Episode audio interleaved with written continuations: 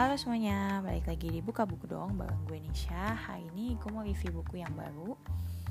Uh, Buku yang pernah gue singgung sedikit di episode David and Goliath Karena pengarangnya sama, Malcolm Gladwell.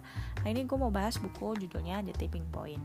Waktu gue awal baca buku ini pertama kali Jujur gue sangat susah meresapi buku ini Karena gue gak tahu ini ngebahas tentang apa gitu kan tapi gue tetap habisin dan akhirnya gue pinjemin ke orang. Terus baru-baru ini buku ini balik dan gue penasaran ini buku tentang apa ya dulu gue baca? Akhirnya gue baca ulang dan gue udah hampir setengah baca buku ini. Dan amazingnya di kali kedua gue baca ini asik kali kedua. Kali kedua gue baca ini gue mulai mengerti apa yang dimaksud oleh buku ini. Jadi judulnya kan The Tipping Point. Sub judulnya itu bagaimana hal-hal kecil berhasil membuat perbedaan besar kalau gue cari arti the tipping point itu sendiri sebenarnya agak susah sih. Agak susah gue jelasin. Tapi kalau gampangnya gini ya. Tipping point itu adalah satu titik di mana sesuatu itu mengalami perubahan. Entah ekstrim ke atas atau ekstrim ke bawah. Maksudnya entah dia berubah uh, dari misalnya ya uh, kalian teman-teman kalian bayangin kurva. Misalnya tadi dia melejit turun di tipping point itu tiba-tiba kurvanya naik kayak gitu.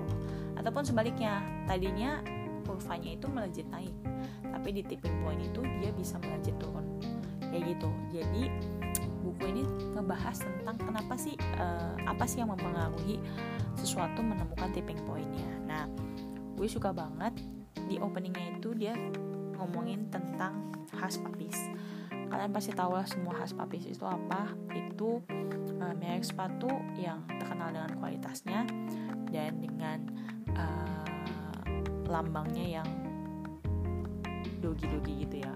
Entahlah uh, gue nggak tahu jenis anjingnya apa tapi uh, logonya tentang anjing gitu kan. Nah di waktu awal-awal uh, khas papis belum jaya khas papis tuh bener-bener hampir mengalami kebangkrutan. Tapi di titik satu titik tiba-tiba khas papis melejit naik.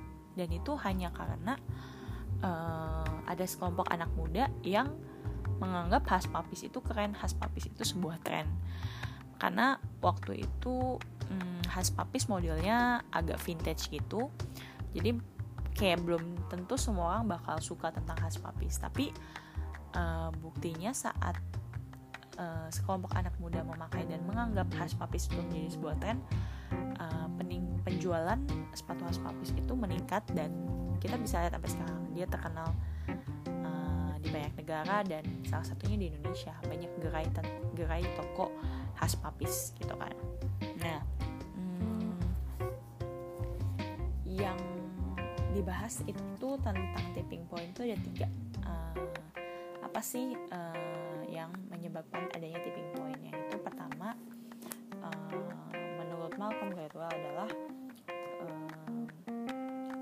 law of you uh, hukum tentang yang sedikit.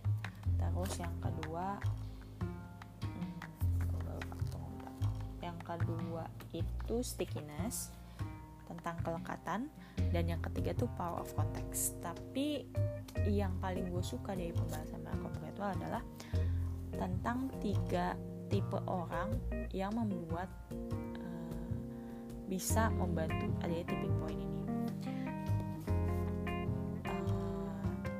Tiga tipe orang itu dibagi bukan dibagi ada tiga. Yang pertama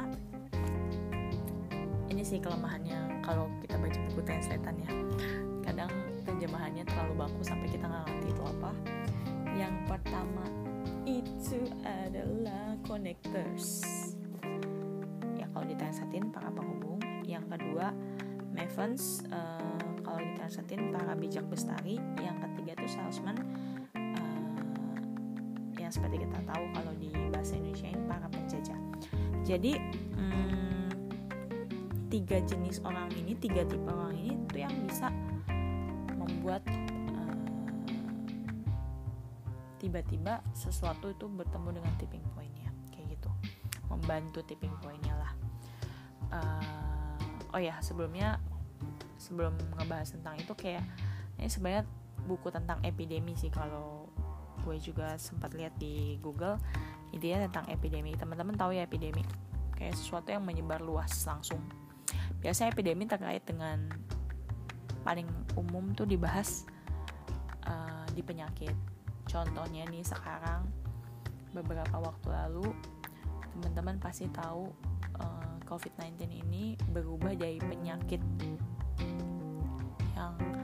tadinya belum menyebar tiba-tiba dinyatakan menjadi epidemi. Yang artinya epidemi itu kayak penyebaran dan lu nggak akan bisa tracking itu awalnya dari mana. Karena semuanya bisa menularkan semuanya bisa tertular dari mana jadi kapan aja kayak gitu. Intinya singkatnya kayak gitu. Nah jadi waktu uh, Malcolm Gladwell nulis buku ini dia bilang ada tiga tipe orang dan yang paling menarik sih dari yang dia bahas di bukunya. Tiga tipe orang ini pertama connectors kedua tadi mavens ketiga itu tadi salesman. Uh, kenapa tiga orang ini menurut gue menarik banget? Karena mereka sepertinya mirip tapi punya karakter yang beda-beda. Yang pertama connectors. Connectors itu uh, karena namanya connect yang menghubungkan. Artinya berarti gini dari satu orang kita bisa tarik garis banyak banget. Kira-kira kalau disederhanakan satu orang biasanya nih kalau misalnya umumnya orang kenal 20 orang satu orang ini bisa kenal 100 lebih orang dan akhirnya mengaitkan satu sama lain. Jadi yang tadinya misalnya aku aku A terus kamu uh, teman aku B eh bukan teman aku seseorang lain B. Awalnya aku nggak kenal aku nggak kenal si B. Tapi berkat aku ketemu si connectors ini aku bisa jadi tahu ada B. Kayak gitu. Jadi kayak penghubung lah intinya. Dan ada tipe-tipe orang yang kayak gini kayak everybody knew uh, siapa dia gitu. Everybody tahu siapa dia. Kayak gitu. Nanti kalau teman-teman senang baca baca di bukunya. Ini menarik banget sih waktu dia ngebahas tentang terus yang kedua Maven. Maven itu uh, bahasa Indonesia-nya bijak bestari. Kalau di translate secara lebih general lagi tuh kayak ahli wawasannya luas. Nah Maven ini apa ya? Kalau kita bayangin tentang wawasan luas kita mikir dia mirip si connector sih. Pasti uh, luas gitu kan. Tapi kan ngomongin tentang wawasan yang luas. Berarti si Maven ini bijak bestari ini cenderung orang yang punya knowledge yang luas. Jadi dia nggak cuma tentang kenal orang tapi dia juga punya uh, basic-basic ataupun teori-teori yang belum tentu semua orang tahu. Di sini ada contohnya itu uh, ada satu orang yang bisa cuman kenal sebentar tapi dia bisa ngasih tahu ke kita produk ini lebih bagus loh daripada produk ini karena gini gini gini. Kayak gitu loh. Bahkan dia bisa membuat kita mendorong kita untuk uh, misalnya percaya kalau produk B itu lebih bagus daripada produk A karena wawasannya dia yang luas tentang uh, sesuatu gitu kan. Nah itu bijak bestari kalau yang ketiga ya sesuai namanya salesman para penjajah. Orang yang kita pikir uh, biasa aja tapi ternyata selama dalam kehidupan perbisnisan di dunia ini salesman yang paling garda terdepannya guys. Gimana caranya seseorang bisa memasarkan produk-produknya kayak gitu untuk bisa dibeli sama orang lain. Nah jadi tiga orang ini sangat penting dalam membuat sesuatu menjadi tipping point. Walaupun bukan berarti dengan ada tiga orang ini pasti otomatis bakal ketemu tipping pointnya tapi salah satu yang bisa membantu ya tiga orang ini. Tanpa ada si connectors tanpa ada si media pelestari dan tanpa ada si salesman mungkin sesuatu nggak akan pernah menemukan tipping pointnya. Nah itu sih yang bisa gue ceritain dari buku uh, Malcolm Gladwell ini The Tipping Point. Gue kasih bintang sebenarnya gue mau kasih tiga setengah tapi karena ini agak sulit sih kalau misalnya tiga lah ya.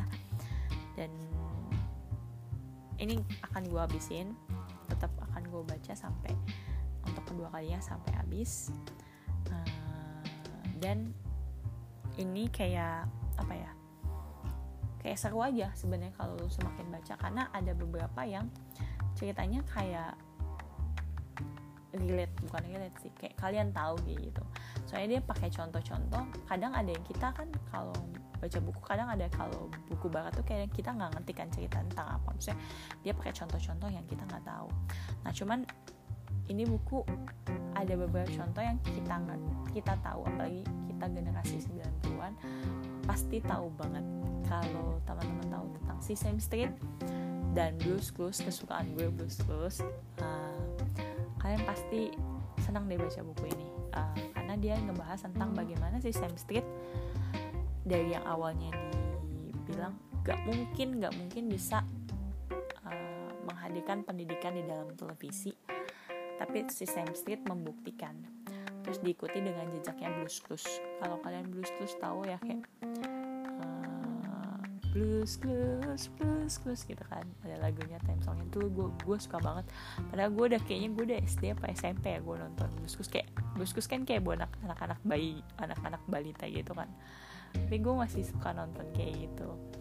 Uh, dan dibanding Dora gue lebih suka blues blues karena lebih lucu uh, si hmm, bluesnya anjingnya itu lebih lucu terus ada biasa ada uh, pembawa acaranya tuh kayak si Steve gitu orangnya lucu juga. Kayak tipikal-tipikal yang bodoh tapi pintar kayak gitulah kalau kalian ngerti lus-lus kayak gitu. Next uh, gue masih dalam proses baca satu buku lagi. Yang waktu itu gue perbincangan gue mau baca buku yang tebal apa yang tipis? Akhirnya gue memutuskan untuk baca buku yang tipis karena mengejar